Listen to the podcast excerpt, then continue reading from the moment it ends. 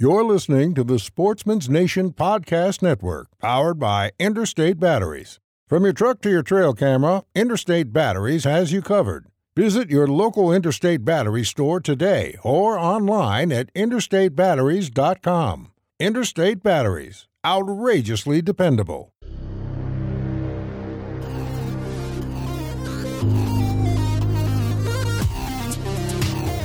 Welcome to the Transition Wild Podcast, the home for those looking for expertise and inspiration on all things Western big game hunting. I'm your host, Adam Parr, and you're listening to episode number 40, where we talk with Brad Delman on Western shed hunting. All right, thanks for joining me again on the Transition Wild podcast, hosted on the Sportsman's Nation Podcast Network. All right, some big things going on. On the transitionwild.com website, I have up and running the 2019 Colorado Beginner Elk Hunting Guide. This has been new and improved for this year. Uh, so if you don't know what that entails, it's a it's a 10 page PDF that I've put together that covers everything elk hunting in Colorado archery, rifle, um, scouting, when to hunt, where to hunt, breaking down different units and um, big game draw, over the counter opportunities. Um, gear recommendations, uh, articles on tactics and strategy, um, kind of all the above. So it really kind of gets you started with elk hunting in Colorado. And new and new for this year, what I've included in the guide are some discount codes uh, for savings when you go purchase some of the gear and the products that I know and love and have used for the past couple years hunting here in Colorado. Those companies are Heads Up Decoy, Real Game Calls onX Maps, and Outdoor Edge Knives. So definitely go check out that.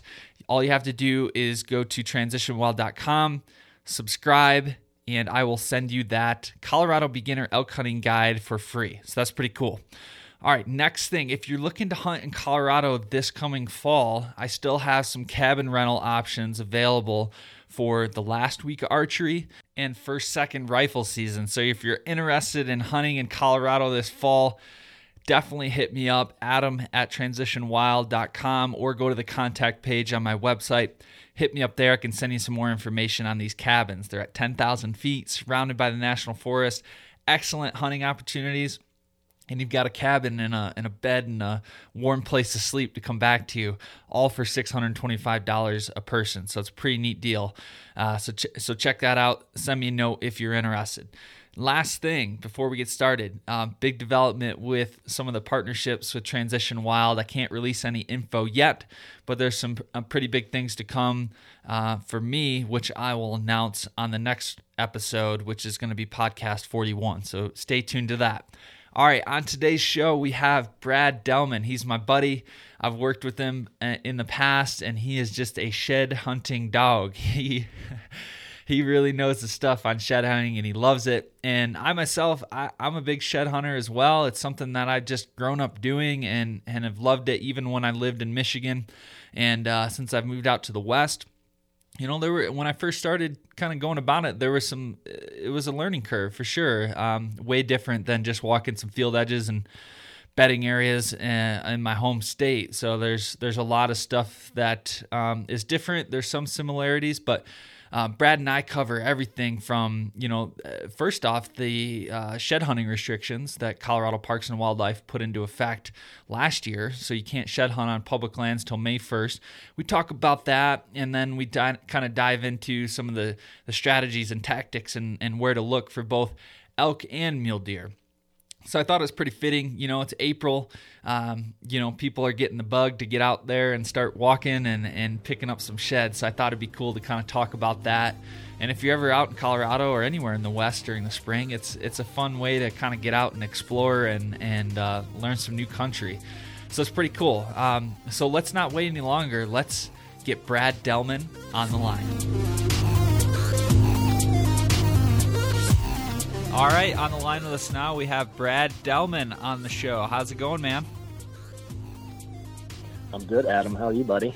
I'm doing well, doing well. I'm uh, excited that Colorado is finally starting to let up its winter grip, and the snow is melting. So, uh, the weather's getting warm, so I'm ready to get out and do some shed hunting. How about you? Yeah, it is. It is that time of year. You know, uh, me not being an Eagle anymore down here in Denver, you know, I, I feel that way more than ever. So, you know, things have changed for me a little bit. You know, I'm down in the big city uh, more full time. Um, so yeah, yeah, I I am uh, I am I'm ready to get up there, do some scouting, um, and uh, you know, see how much snow you guys have up there. Yeah, for sure. Well, it's been it's been quite the winter, especially since last year. I mean, was so dry and you know there really wasn't much snow at all uh, this year in the high country. It's still holding pretty good. I mean if you go up to like 8000 feet right now there's still a foot of snow on the ground. So it's uh, it's pretty socked in and hopefully it'll melt off here in the next couple weeks. So everything will be cleared out by may 1st yeah i mean for for this time of year for that much snow to be you know at that level uh, it sounds like you guys had a pretty good winter um, you know obviously i i watch the news down here and try and keep up on you know weather updates uh, up in your neck of the woods. So um, I've certainly been hearing about it, and uh, if you've got that much still at 8,000 feet, you know this time of year, uh, you've had you've had a pretty good you know amount of snow this winter for sure. Yeah, yeah, for sure. So what do you what have you been up to lately, Brad? I haven't talked to you in a hot minute. Um, have been out to the Kansas farm, Illinois? You've been shed hunting out there. What uh, what's been going on in your neck of the woods? yeah, it's uh, you know, I've been busy uh, myself, um, and it has been a little while since I've uh, talked to you, which is uh, not good. We need to do this a little more often, but uh, exactly. Uh, so yeah, just a little kind of catch up to speed what we've been up to. Um, we we got that Kansas farm uh, last September, uh, so hunted a little bit this uh, fall. Uh, it was good. Good. Um, you know, had had quite a few bucks showing up. Um, you know, Kansas is interesting. You know, you've got your resident bucks that you know are, are close by, but but out there with everything being so open, you, you get some bucks that really travel, you know, from some from some distances. Uh, so it was interesting to kind of start doing a trail cam inventory and and uh, you know see what was showing up. Um, you know, ultimately after it was all said and done through the rut, you know, I I was able to identify, you know, 23 different bucks um, that had come through pretty regularly. Um, you know, but you know, I'd say resident bucks were were probably just a handful. Um, so so they really like to travel out there. So it's been fun uh, learning uh, a new state, a uh, new type of hunting, you know, versus Illinois. Uh, it's just it's just a little bit different. Um, yeah. So that's been fun. Uh, spent some spent some time in Illinois for sure. Uh, not as much as I would have liked or, or hoped, but you know it is what it is. Um, and and just a side note on Illinois, we ended up just selling that um, within the past few weeks. No way. Uh, just well, that's, yeah, that's good. Yeah, yeah, just just yeah, no, it was good. You know, the plan was to sell that you know in the next year or two, but um, you know with the Kansas place, we're just trying to shrink our radius, get a little closer to Denver. Um, it's it sure is nice driving five hours versus 12 to that Illinois farm. And, oh, and yeah. I've always done that, you know, for the last six years, I've made seven or eight trips to that farm, you know, a year and I always drive it and uh, it's getting kind of old. uh, so, so we knew, we knew, we knew we were going to get rid of that farm here shortly um, and, and start, you know, like I said, shrinking our radius, getting a little closer to Denver. So we're not traveling so much. Um, so yeah, we, uh, market was good out there. It was strong. Um, called called a buddy I knew uh, who who's in sales out there, and um, we got it listed and got an offer in two days.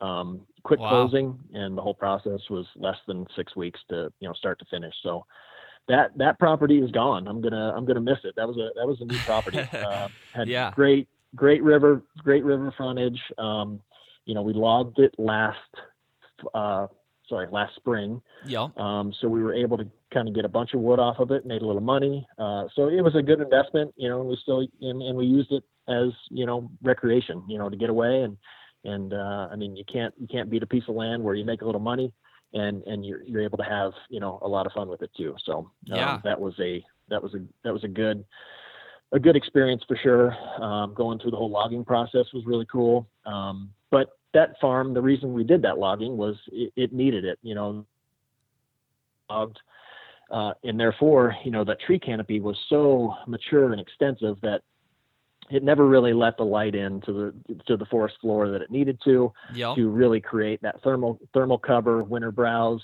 You know, because I'd have bucks come in. It was a great rut farm. Uh, those bucks would come in, you know, during the rut, and then they would take off and you know do their wintering somewhere else. So, as far as the shed hunting aspect, you know, I never had much luck um, finding you know big antlers, mature antlers on that farm. You know, those those mature deer would come in for a couple months.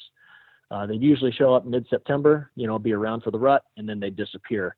And that was the point of doing the logging, you know, was to try and increase, you know, that habitat and, and hopefully hold those deer more year round rather yeah. than just, you know, in the, in the fall. So, uh, shed hunting out there was always kind of hit and miss. It depended on the food you had. Um, it just, you know, there were some other factors, but I, you know, over the years, you know, I, I'd, I'd say I probably found, you know, less than a dozen antlers, a couple good ones, but majority were, you know, younger deer, um, two and a half year old, a couple three and a half year olds, but, but those four, five, six year olds that were around in the rut, you know, they just disappear and we could never, you know, score on those antlers. So, that was kind of the you know the thinking on that farm was to try and improve it with some logging and, and we did. We used a forester. We went about it right. Um, very happy with the process.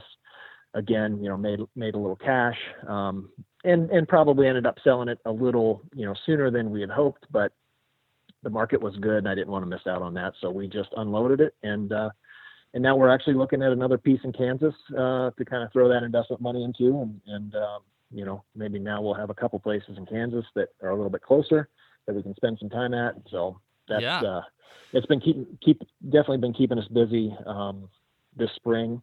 Um, so that's kind of what I've been up to. Yeah, nice. haven't haven't have not been able to uh, focus on shed hunting out here like I would have hoped, but I'm getting that bug, and uh, hopefully I'll hopefully we'll we'll start doing some scouting and and hitting it hard here uh, once May one hits. Yeah, for sure. Well, I mean you are the shed dog, Brad, and uh, I uh, that's the whole reason of me having you on the podcast is you, you're probably the best shed hunter I know, and I just want to pick your brain on on everything and after after you showed up last year to to the office there, you called me and you you pulled up outside. And you're like, "Hey, come outside, take a look at this." Your whole freaking truck bed was full of elk sheds, and uh, I was like, "Damn, Brad! Like, how do you do this, man? Teach me your ways." So here we are.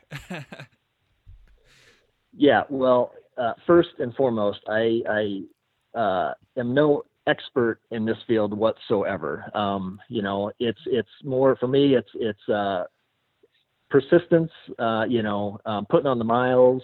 Uh, still learning my way. Obviously, um, you know, I, I I don't know. We've we've I've been doing it. You know, up there for probably the last six years. Um, so you know, I'm I'm relatively new to it. Um, but but you know, I I read as much as I can. I watch as much as I can online. Um, you know, trying to learn how to do it. Uh, I, I think my success has fully been, you know, just uh, putting on the miles um, and and uh, you know sticking to it. And you know, that's that's I don't know. That's that's my deal. Um, I, I, I, like I said, first and foremost, I'm no expert on this. Uh, I will offer the information that I can, um, but uh, yeah, yeah, that's that's um, that's pretty much my story. Yeah, what you know, for me, I've always just been infatuated with shed hunting. Like, I truly just love right. it. Like, there's some people I feel like that do it, you know, um, kind of recreationally. They might go out one or two times, but then you have the guys like yourself, yeah. um, myself, that just they think about it like once once it starts warming up this time of year you're just constantly thinking about it and i don't know what it is like yeah. i just caught yeah. this bug a long time ago when i lived in michigan and it's just never never really went away and uh, i feel like you're kind of the same person you just you just love doing it and and can't wait to get out there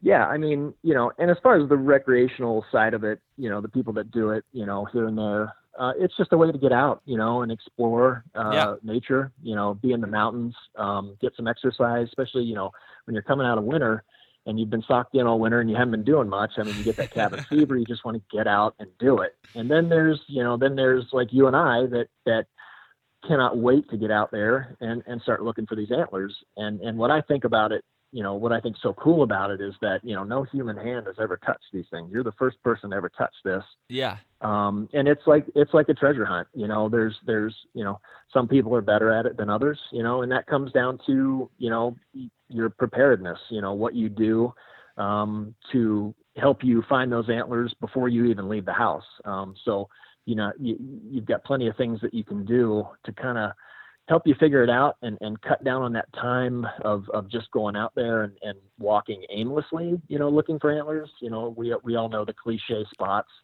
Um, but, yep. but there are other ways that I think you can kind of, um, you know, figure out where those animals are more likely going to be than not. Um, and, and any, and especially now that, you know, Colorado's bumped everything back to May 1, it's, it's really a scramble because, you know, in the past when it was March 15th, you know, I, I would hit it hard day one, March 15th, and, and I was kind of done, you know, looking hard by May 1. You know, that yeah. six week period was that prime time where you could, you know, get out there and, and, and you could see, you know, starting now, May 1, you're starting to look into you know spring green up. Yep. Um, and it's getting hard. It's you've got to look you know harder, and and your your time frame um, is is much shorter. So whatever you can do to you know eliminate those you know those spots that aren't so productive, you know the better. So um, yeah, but you know I, I grew up you know in Ohio doing some shed hunting, not you know nothing too seriously. You know it was always fun to get out there in the woods because I loved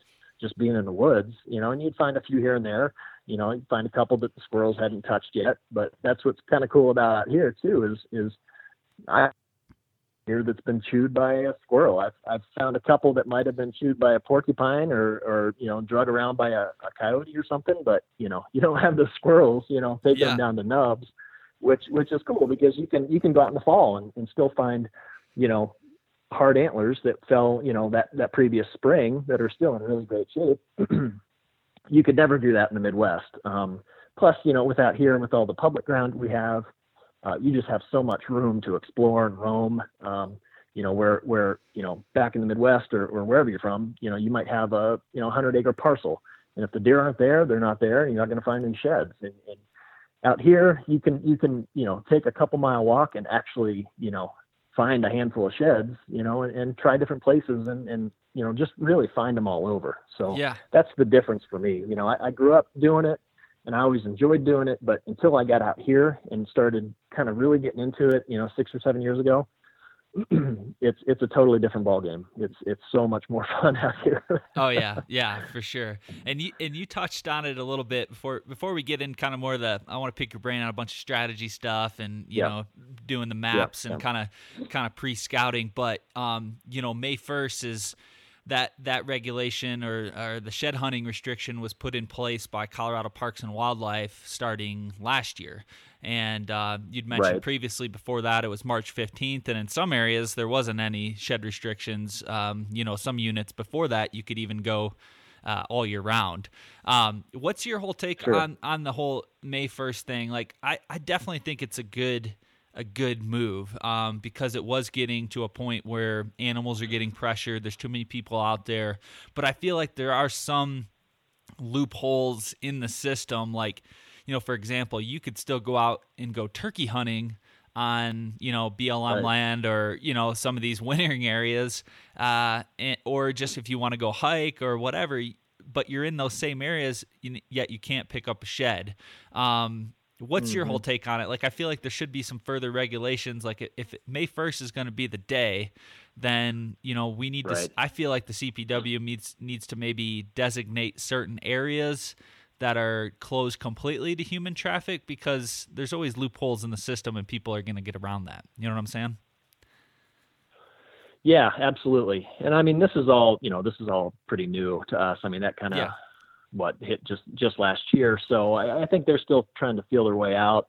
Um, I think something is needed for sure. Um, I I I don't know if I agree with the May one date. Um, I, I, think something needs to be in place. I thought March fifteenth was always a good date.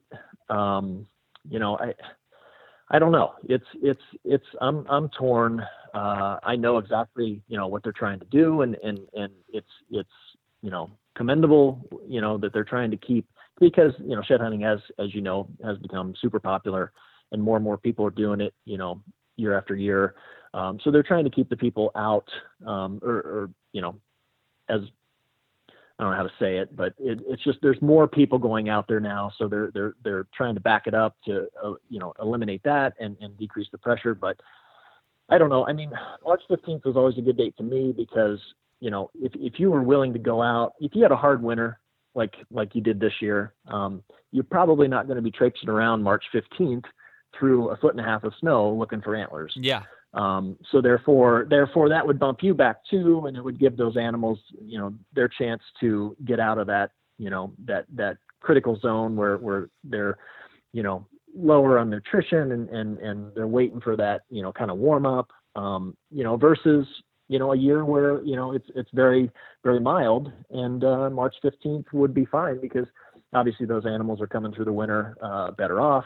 Um, they've probably already started to move to higher ground. Um, and and you know so so March 15th date is is completely fine. Yeah. Um, you know, I, I see that they're bumping it back to May 1 to, to keep the people out, but you know, I, I think you're trying to the people that they're trying to keep out or, or by bumping it back is you know the folks that are you know maybe harassing these animals and that's already against the law yeah. um, you know to Uh, me as a as a responsible shed hunter or a, good shed hunter, just like probably the majority of us, you know, when we're out there walking around, hiking around, looking for antlers, you know, the woods chasing these animals, trying to get these antlers to fall off. You know, yeah. If if, if I'm walking, if I'm slinking through, you know, a sage flat or or you know some of the hills, and and I see animals and I see a deer with you know antlers still in his head, I'm changing my game plan. I'm going the other direction because I know if I don't,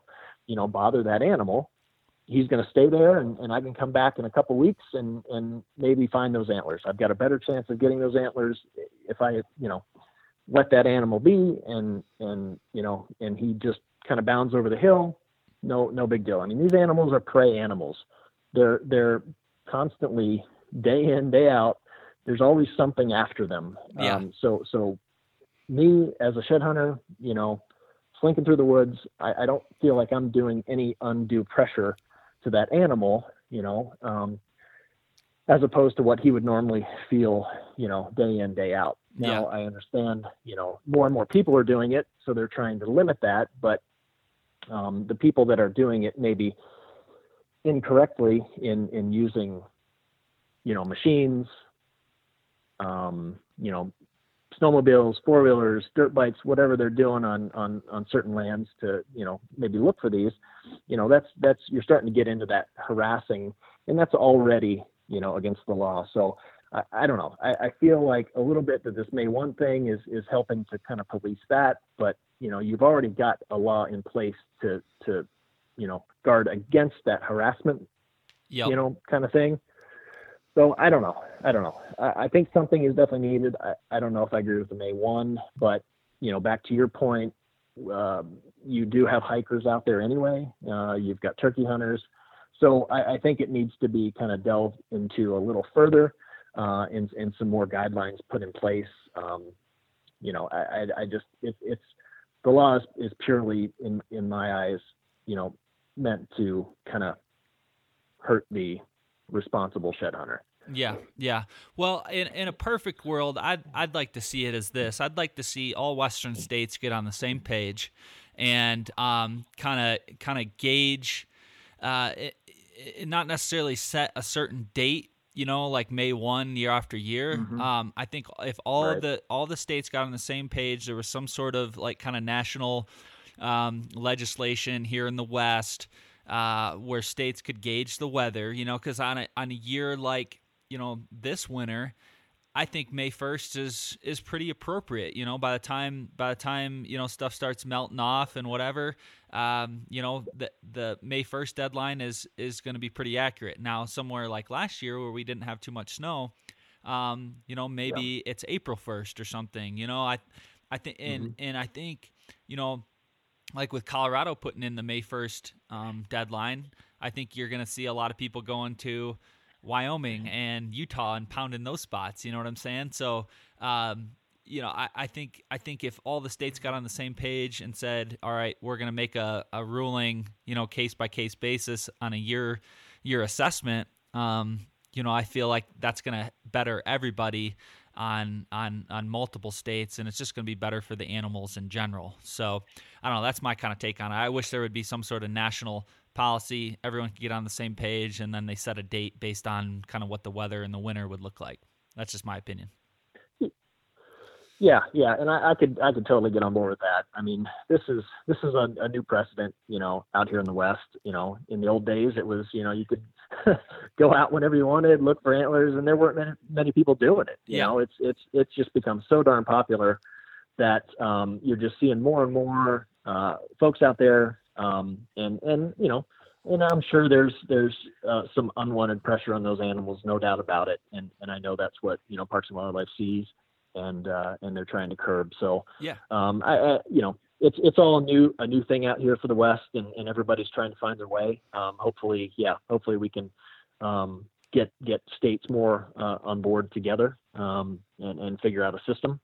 Um, so yeah, I, I, you know that's that's a good point you make, and uh, I, I could totally see something like that working. Um, how soon that would happen, I don't know. Uh, I think it's probably going to stay state by state for a little while. Um, yeah.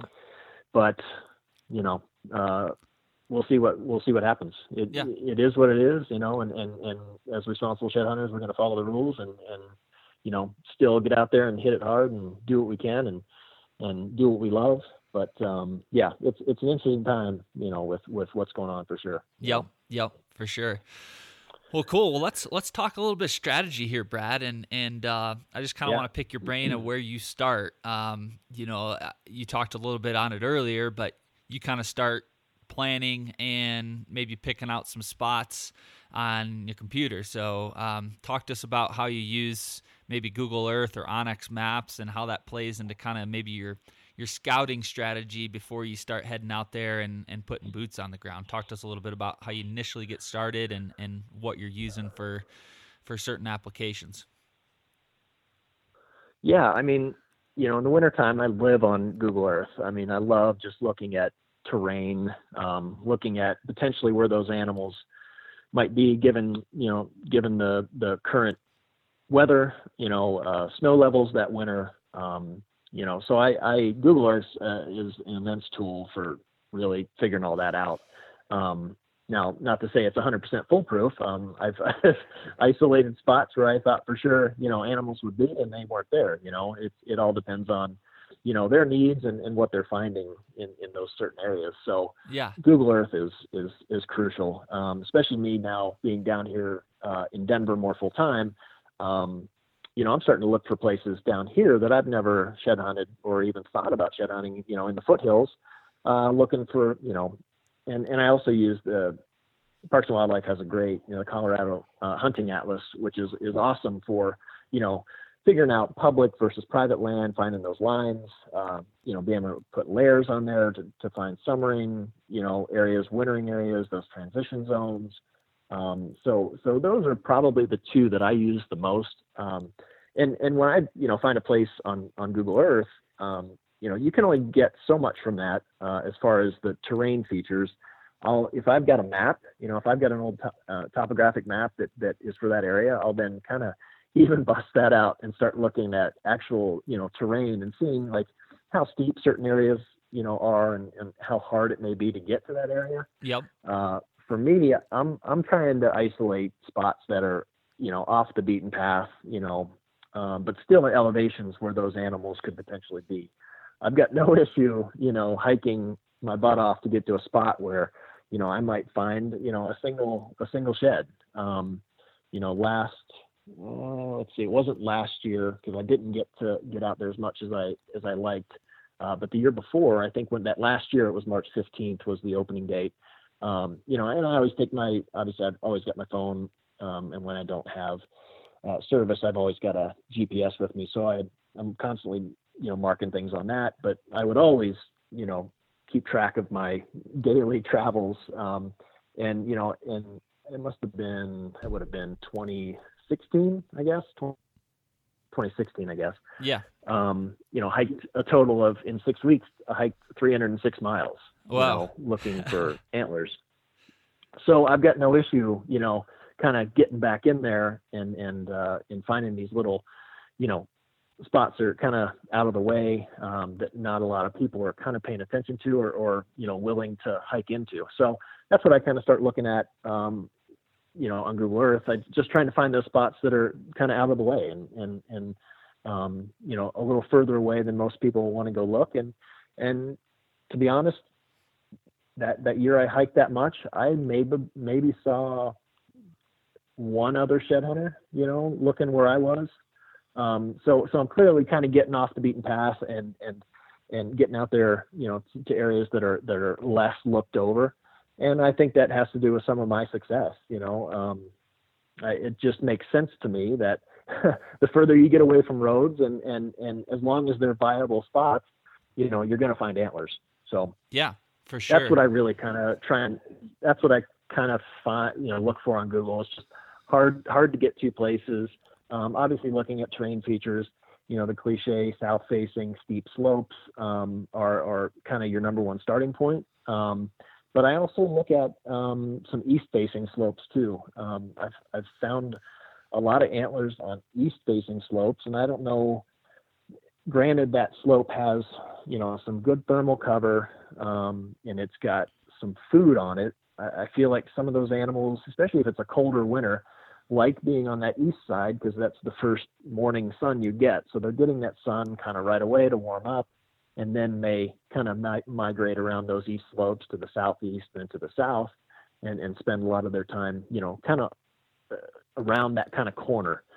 Um, so I'm looking, you know, not not just typically for the south facing slopes, but but any slope that's going to get the sun, that's got some cover, that's got food, um, and and that's kind of where I start. And then I kind of once I find a spot, then I really start kind of picking it apart. You know, making sure it's got bedding close by uh, or not too far away. Because I mean, this time of year, those animals aren't going to travel very far to get food. Yeah. Uh, same same with same with water. Um, that's that's another you know factor I, I kind of hone in on. Uh, you know, these it's amazing what these animals will uh, endure for safety, especially big bulls. You know, they'll they'll if they can stay up as high as possible and, and the snow levels aren't too high for them to kind of, you know, compete with, they'll they'll stay out of the way. You you'll never see them.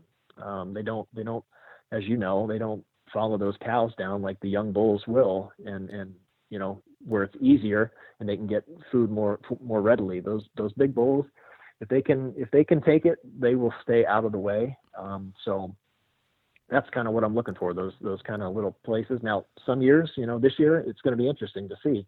Uh, you guys have certainly had more snow this year than the past few, um, so we'll see if if those animals are still sticking up, you know, at those higher elevations, uh, and and you know, and just taking it in order to stay safe. We'll see.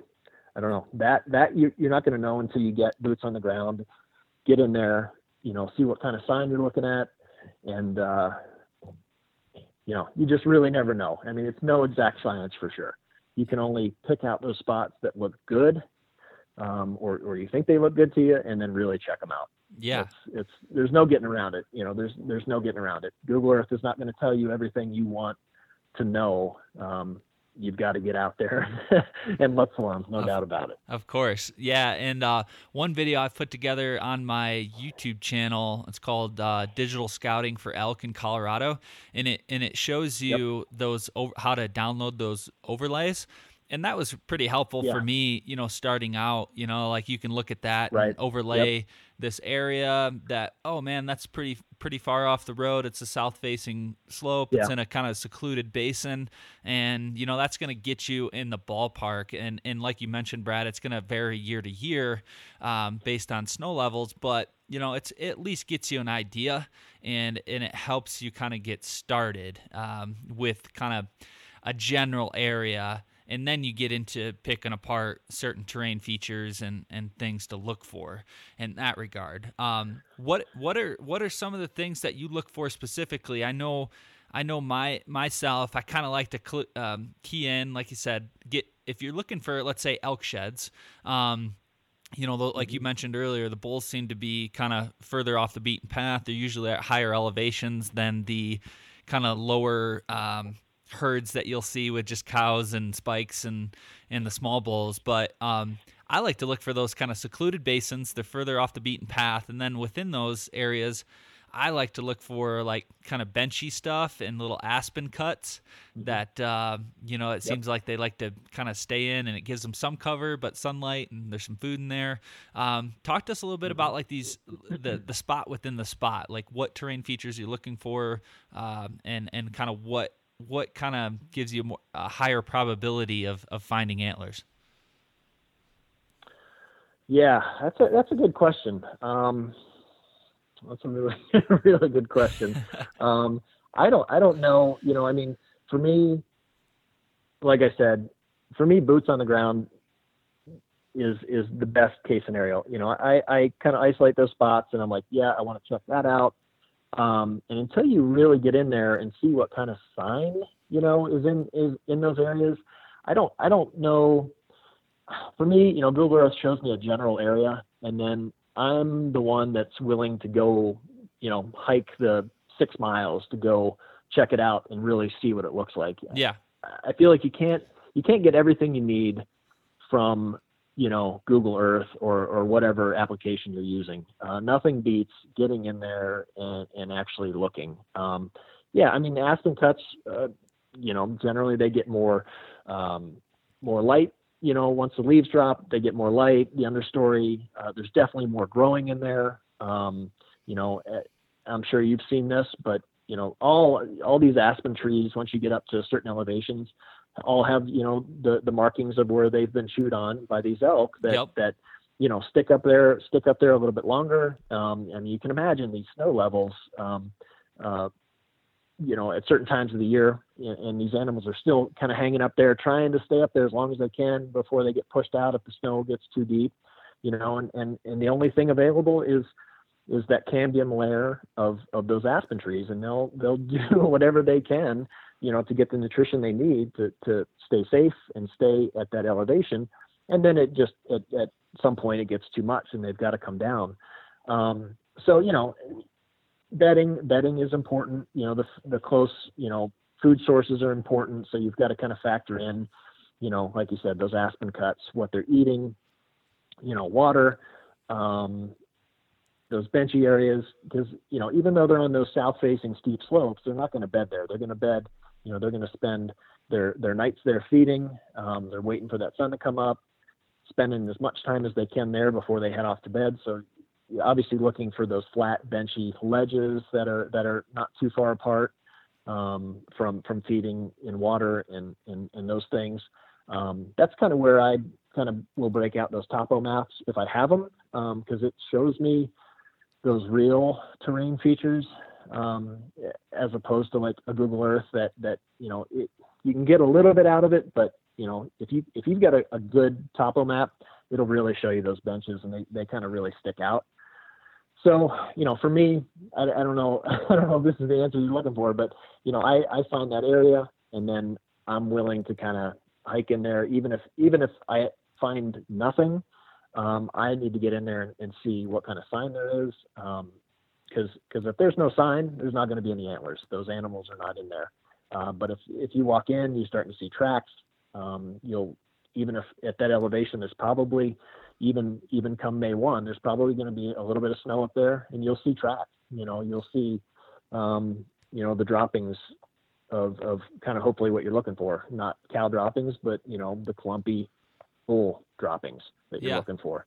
Um, so I mean, that's that's that's my my method. You know, I, I I haven't, like I said, I'm still learning this process, and and I'm still kind of learning more on the you know the application side as far as these apps and, and whatnot, uh, what to look for. Um, I'm still pretty new at this, um, but for me, like I said, it's it's putting on the miles, it's patience, it's it's um, moving slower than I used to. You know, when you're when you're when I'm looking for this for these antlers, I've, I found that I, I have much better luck and I I am much more successful the slower I move and, and kind of picking areas apart. Yeah, yeah, of course. And and like I said, there's there's nothing that beats actually getting out there and and and doing yeah. it. Um, but like this time period right now, I I've been kind of driving around and uh, you know glassing quite a bit, and mm-hmm. I've been watching yep. uh, a couple groups of bulls uh, lately, and they kind of feed during the morning and evenings on this private that is kind of like alfalfa hayfield.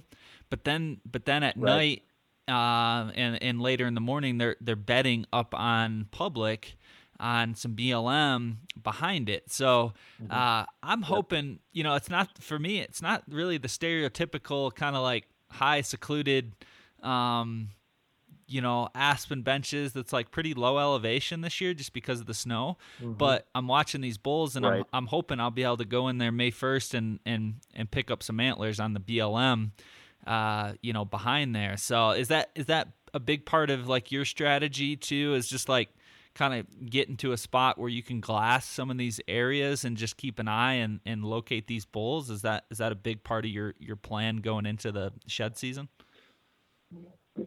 Yeah, absolutely. Uh, especially you know last year you mentioned you know when I called you at the office and, and rolled in yeah. uh, with with you know with with a few a truckload truck of bed. sheds. Um, I wouldn't say a truckload because I carried them all out in one load on my back, but um, yeah, I, that's a big part of it. You know, you've got to get out there and scout. You know, if you can, um, you know, just get on the roads, do some glassing from the roads. I mean, optics are super important. You know, a good spotting scope obviously helps. Um, but yeah, riding the roads, looking up, you know, in those high basins, you know, kind of looking a little further than somebody else might think where they are. Um, like you said, these these bulls uh, sounds like they're a little bit lower than normal, and that tells me, you know, snow levels have, have certainly pushed them down. Um, it's also going to make those antlers probably a little harder to get um, because if they're, you know, they could easily be in those alfalfa fields, they can be in that transition zone, you know, heading up to bedding. Yep. Um, but I guarantee, you know, some other folks are probably watching those same animals. Uh, so, so you know, when when the animals, that's why that, I don't Brad. like these They're big. mine. yeah, I hope so. I hope so. You better get up there uh, daylight on May one. yeah. Um, but uh, you know that's why I don't like you know I obviously prefer these more mild winters, not for the you know the health of these animals because you have more survivability, but I prefer these antlers to be you know much higher, and and, and you got to work harder to get them, and that's where I kind of succeed. Um, and and I like them spread out more. You know, when you have these big these big snow years, um, these animals get pushed down, and usually it's uh, you know what what kind of ground is you know, down in the valleys, you usually get ranches and farms and, and it's a lot of private land. So a lot of these antlers end up, you know, getting dropped there and, and, and picked up, you know, you know, actually, uh, March 15th. I mean, that kind of goes back to, you know, the whole March 15th, May 1 thing that we were discussing, you know, I don't know. Yeah, there's no restrictions on private. May, yeah, well, it's isn't it March 15th for private? Or, or can you look for them whenever? I don't. I don't. That think I don't know. I don't think there's sure. any restrictions on private. I think it's yeah. anything goes because yeah. I mean it's not like something yeah. they can really enforce, um, really on that right. end. So I, I, think it's I think it's open game anytime on private, but May first on anything public. Got it. Okay. So yeah, I mean, you know, so when you have these big snow years, you obviously you're forcing these animals down, and, and these antlers are more accessible. So so come May one, it's it's going to be a mad dash to you know uh, hopefully get your share.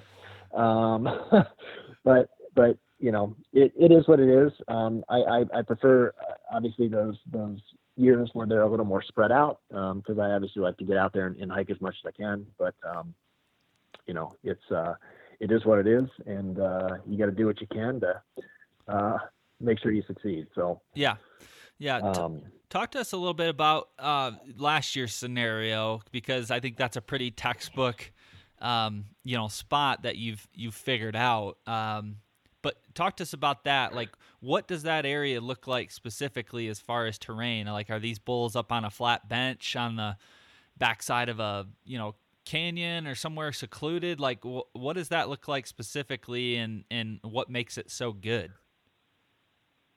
Yeah, and and I yeah, sorry, I got a little off topic there on that last uh, kind of just divulged into something else. but um, back to the scouting thing, you know, I mean, you can ride roads and, and and see what you can see from the road, but sometimes you've got to you know get out and, and do a little hiking. And fortunately, you're you're allowed to hike uh, before May one, and and um, you know do other things uh, rather than just pick up an antler. So um, you know, it's it's good to get up, you know, get a good vantage point, do some glass, and you know, see if you can find some animals that way. Um, you know, and I do it from a distance. You know, I'm not influencing those animals at all. They have no idea I'm there. Um, and you just try and you know find those areas where those animals are hanging out, um, and then you're leaving them alone. And and just like last year, uh, that's exactly what happened. And and was able to go in there May one, and and find you know a, a decent amount of antlers. They were all within you know a 500 yard radius, and clearly those animals found something that they liked. Um, in with, within that terrain feature, it was kind of a benchy area. They had plenty of, of you know, it, it's a nice little secluded sage flat that was down over the top of the mountain, uh, dropping into a, kind of a big creek bottom. Uh, but when I say creek bottom, I mean like gorge. Uh, it, it's very steep and rugged back there, but but the area where all these antlers were were on a, a, a sage flat, probably a hundred yards wide by 400 yards long. Um, so it was one little spot where they found food, they found security, um, I'm sure they were going down to that that creek uh, down below. I don't know exactly how they were getting down there because it's so darn steep. Uh, I, I, feel like there's got to be uh, an easy, somewhat easy way for them to get down there because um, I, I feel like they were probably going down there to water.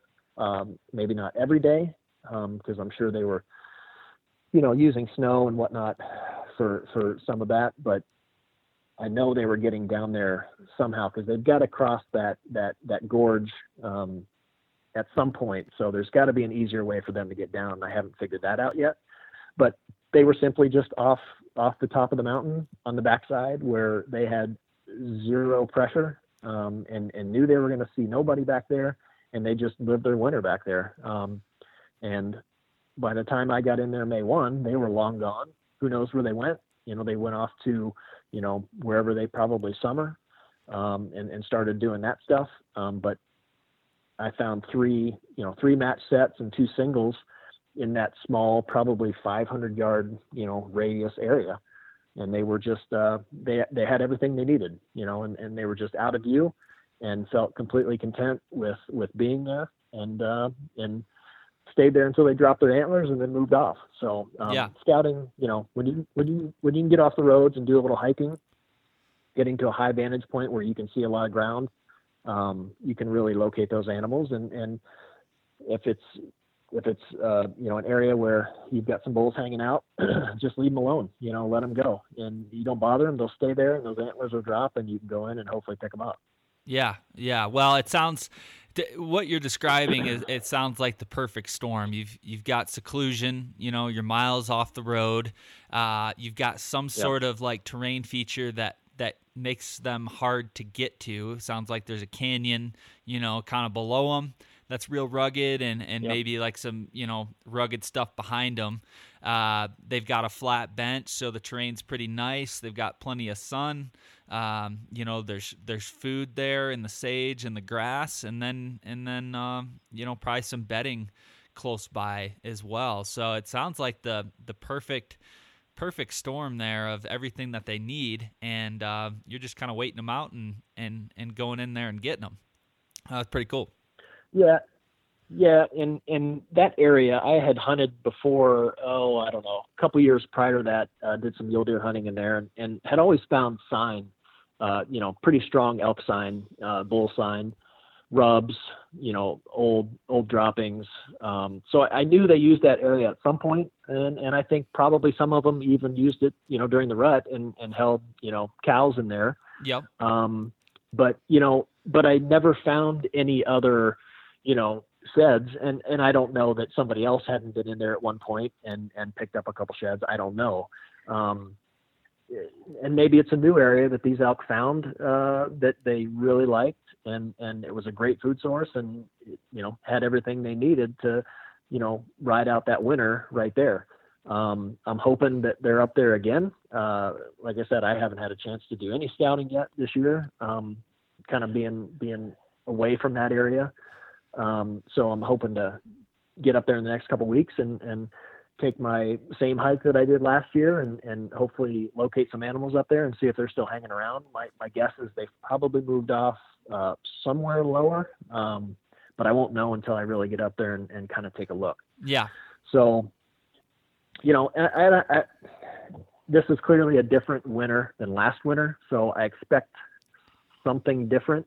I don't expect them to be there again, but uh, hopefully I'll be pleasantly surprised when I get back up in there and uh, and and find an antler or two. So we'll we'll, we'll see. We'll yeah. See. And I, I think they're they're you know some some animals have areas year after year that they really like. They like to spend their winters, but sometimes you know there's nothing they can do about it. Um, Mother Nature pushes them out of there, and they've got to go somewhere different. So um, this is obviously clearly a different winter than last. So I, I don't expect the same result, but, but we'll we'll we'll see. Yeah, yeah. Well, one one thing I've really noticed too is like when when you find antlers, uh, you know, if you're finding yep. you know a shed here, shed there, uh, I kind of I kind of pay attention to the elevation that I'm at because um, sometimes I've seen it where you you've got a bad snow or a, or, you know, a hard winter, and and those mm-hmm. animals mm-hmm. are kind of right at the snow line. So like let's say antlers are dropping you know mid February for mule deer or something, and the snow levels at a certain point. Um, I feel like they're they're in those areas where the, the ground's exposed, and um, mm-hmm. I find a lot of times if if I just find antlers at a certain elevation, I can stay along that same kind of elevation uh, pattern in a in a different area, and I end up finding sheds uh, pretty much in the same same elevation point. Uh, do you kind of see the same thing sometimes? Yeah, for sure. Um, you know, I, I, think all those mature animals they want to be safe. Um, so they'll do whatever they can to to make sure that they're going to survive. They're going to be safe. So I, I, think you know they want to be as high as possible away from all the people in the valleys. Um, so so yeah, I think they you know they follow that up the mountain. Um, and if it if if a, you know that snow line is at 8,500 feet, you know when when those more mature healthy elk start dropping in early March, you know, then I think you're going to probably find a lot of antlers at that elevation, you know, in that specific area. Um, but yeah, I, I completely uh, agree with that. You know, you'll you'll find them at that same elevation level, you know, across the mountain. Yeah, uh, yeah. I, I, think what you're saying. Yeah. Um, but yeah, hundred percent, hundred percent. Yeah. So uh, let's talk a little bit because we, we've been talking mainly on elk right now, kind of more secluded, higher basins, um, you know, south-facing yep. slopes. Let's let's talk a little bit about mule deer because uh, you know it seems like mule deer at a much lower elevation. Um, elk in general, they're just hardier, right? They can they can handle the deeper snows, they can handle the higher elevation, the the the cold, and be exposed to that a little bit more. Mm-hmm. But you know, I've noticed the deer uh, they got to get lower. They they can't handle the the deep snow like the elk can. So, um, talk to us a little bit about the differences in mule deer sheds versus maybe elk sheds, and you know some of the different terrain features and elevation levels uh, in that regard. Yeah, so I think 100% right. Um, you know, it's just a smaller animal. Their legs are shorter. They they just can't handle the snow like an elk can. They're they're taller. They can wade through that stuff and and bigger bodied, you know, um, they're they're just hardier. Yep. Uh, so yeah, mule deer obviously even even mature. I mean, I've I've found some really good you know mule deer sheds at, at a pretty low elevation, but I but I still feel like they're still a little out of the way, out of view, you know, over the tops of the ridges that you can't see from say roads. Uh, not to say that they're not moving down at night and hitting those alfalfa fields and, and that, that those lower elevations, but they do the same thing, yeah. just at a lesser extent. I, you know, I think that, that the elk do. Um, they move down, then they move back up and, and kind of get out of view and, and spend their days, you know, bedded on, on, you know, those benches where, where they can, they've got, you know, escape down, up, you know, whatever.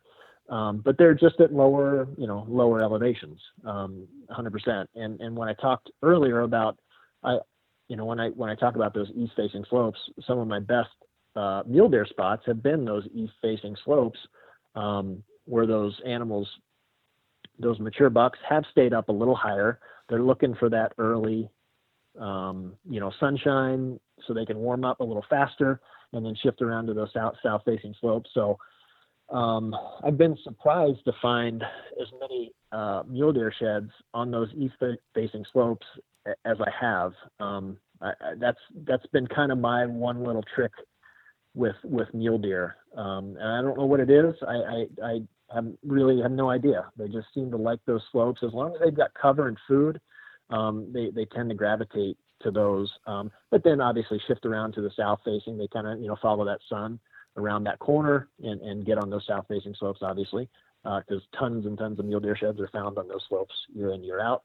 Um, but you know, it's it's they do the same thing the elk do, just at a lower elevation. So I, I kind of look for the same things. You know, a couple things that are a little different here and there. Um, when when you get to those lower elevations, I think um, you know you, you do get the antlers a little more spread out than elk. Um, you know, if, if elk can only go so high, so you'll you'll find them at that same elevation like we were just talking about um, pretty commonly.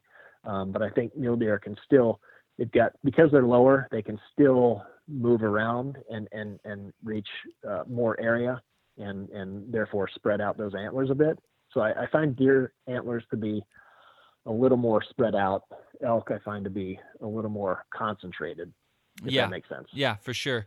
What what's your process of of glassing? I mean, are you are you spending a lot of time and finding a lot of antlers through the glass and getting up on a vantage point, or are you just strictly like pounding the boot boots on you know sage flats and and these areas. Uh, like kind of what's your breakdown? Are you glassing half the time? Are you walking half the time? Like what's your take on that? Yeah I, I glass a lot more than i used to. You know when i first started it was all about getting out there. I thought i had to cover as much ground as possible as fast as possible. And you know as i've done this more i've learned that the slower you go the more you find. Uh, the more you glass, the more you find.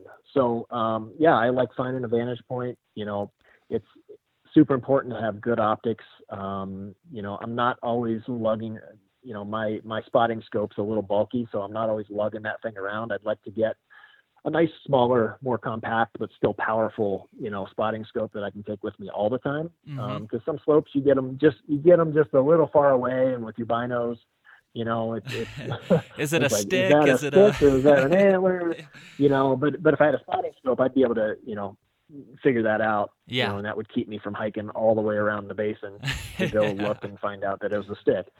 Um, we've all done that. But um, you know, I, I glass a lot more than I used to. And and one thing that I found to be super important when you are glassing, whether you're using just your binos or a spotting scope, is a good solid rest of some kind. I always if I take my spotting scope, obviously I'm always taking a small tripod and I've got it on a uh, kind of a fluid head ball mount, which which really lets me kind of scan smoothly, you know, not kind of bounce around and jerky.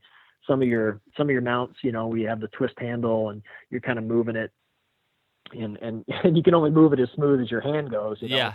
Um, but if you get a, if you get a good fluid head, you know, you can really move it smoothly um, and and hold it nice and steady and, and really uh, see more antlers that way. And, and the same with your binos, you know.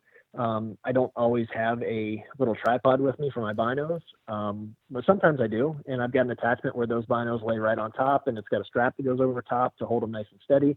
Uh, so I'll do the kind of the same process that I do with my spotting scope, but I don't always, if I'm just going out, you know, for a short trip, I'm not always taking.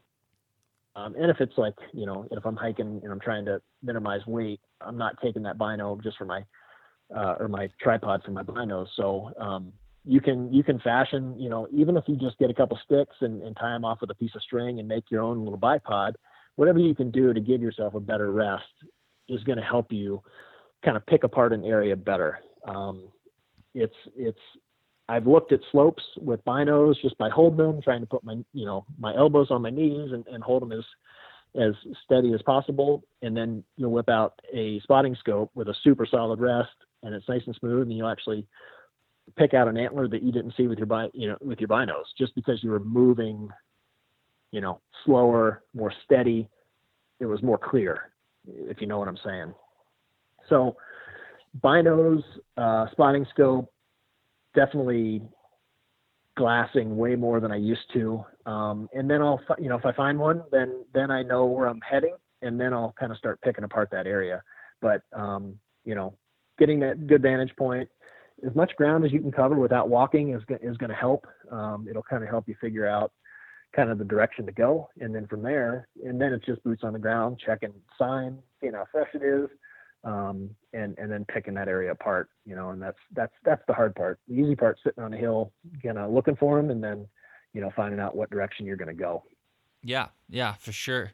Well, all good stuff, Brad, and uh, you know we've definitely covered a lot of ground here, and and lots of good tips and and and strategies that we can put to use here um, over the next month or two. And uh, but I want to I want to leave I want to leave on a on a note. Me and you went shed hunting together. What was that like a year or two ago? And uh, it was a pretty adventurous day to say the to say the least. Um, we uh, we rode in on QuietKat bikes, and uh, I think this was before this was before the shed restriction of May first. I think this was uh, wasn't it? Wasn't it in like March sometime where we went up?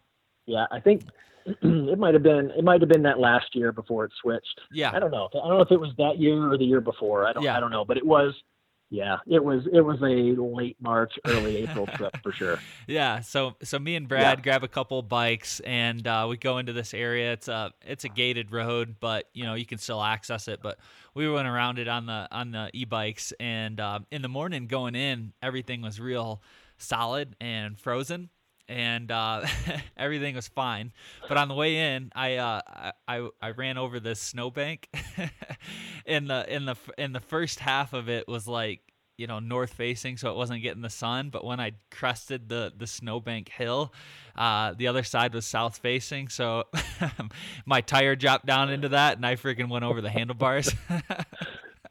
so I crashed. I crashed on the way in, and uh, you know, get all scarred up or whatever. Um, dusted myself off. Bike was fine. I was fine for the most part. And uh, we went in. We had a good time. We had uh, we found a couple sheds. You found a really nice muley shed. I think right off the start, right? That nice five by five.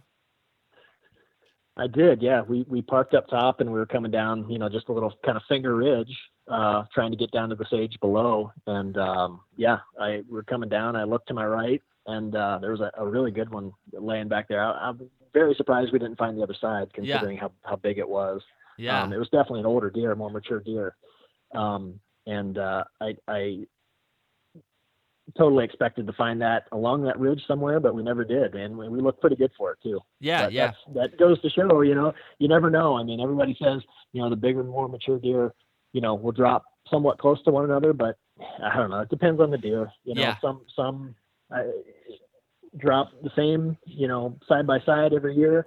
Some of them hang on to them. You just never know. You just never know. But I was I was surprised that we didn't find that. But, yeah, uh, yeah, that was uh, that was a good day. That was quite an adventure. yeah, I I I, I remember that fall uh, very very well. Watching you go over those handlebars, uh, putting your shoulder into the ground, and yeah, it was pretty funny. Um, and then uh, so yeah, you found that shed, and then I found another mule deer shed. We found some other stuff too, but um, you know, we right, we yeah. found a couple brown ones, which was fun. But you know, I took that whole loop took probably about four hours or so. By the time we got back up to the road, it was around noon or one o'clock, and uh, it'd been warming up pretty good. So what had happened is when we got back on the bikes and we're heading back out on the road, the road was just an absolute muddy mess from hell, and uh, that that that clay dirt, you know, like my my four wheel drive truck struggles in that clay you know, when when it gets real nasty and soupy. So uh, so me and Brad are coming out on the bikes and the mud is just caking up on all the tires. Uh, we're just struggling. Um, there was so much mud that it it literally stopped the bikes because there was so much mud on the tires. There was like two three inches of mud on on the outside of the tires. It literally just plugged up the wheels, so we couldn't even move. Um, I broke a derailleur on the bike and uh, ended up having to push it out like a mile, and then we just coasted down the hill. But it was it was quite the adventure that day yeah, uh, hind, hind, hindsight being twenty twenty, you know, we should have got out of there a little sooner than we did. we knew there was plenty of snow on that road, and it was going to be, and it was a nice day. It was a warm day. It was sunny, and uh, you know, we should have known that it, it was going to be all melted and loose when we came out, and it certainly was. Yeah, it was. It was slow going. Yeah, yeah. It was slow, even slower when you even slower when you broke that derailleur. yeah, we probably and then and then having having you know having so much snow on them that we had to take them to the to the uh, car wash to hose them down. I mean, it was it was that much mud. It was crazy. I was gonna say, I think I spent ten dollars at the car wash just uh, hosing down the bike. yeah, I don't know what what what was our ride in? Maybe maybe 15, 20 minutes, but Yeah. it probably took us what an easy two hours to get out. Oh yeah, yeah. We were in uh, I think about five miles on that road, and uh, when you got to push Yeah. it through mud uh, for for a couple of those miles, it, it it it made for slow going. But man, one hell of a story and one hell of a memory I'll never forget. That was a lot of fun. Never forget it. And I think that's the only time you and I shed hunted. Maybe that's why you haven't come back out with me. Hey, hey, yeah, no kidding, Brad. You're uh, you're making me crash, break things. You know, I'm never going shed hunting with you again. You No. you, you had a much harder you had a much harder ride than I did. My my ride was easy compared to yours. yeah, yeah, yeah. You got the you got the good stick on that on that turn. But speaking of which, we need we need to link up for some some uh, for some trips this year. We should at least do do one together. Um, we'll have to we'll have to figure that out Yeah. here to to head out and and put some miles on. That'd be real fun. Yeah, for sure. Maybe when I come up, uh, you know, we're heading out of town. We're going down to Austin here um, this week for a few days. Um, have you been down to Austin? I have driven through there. I haven't spent any time, but I've heard it's uh it's a really really cool spot.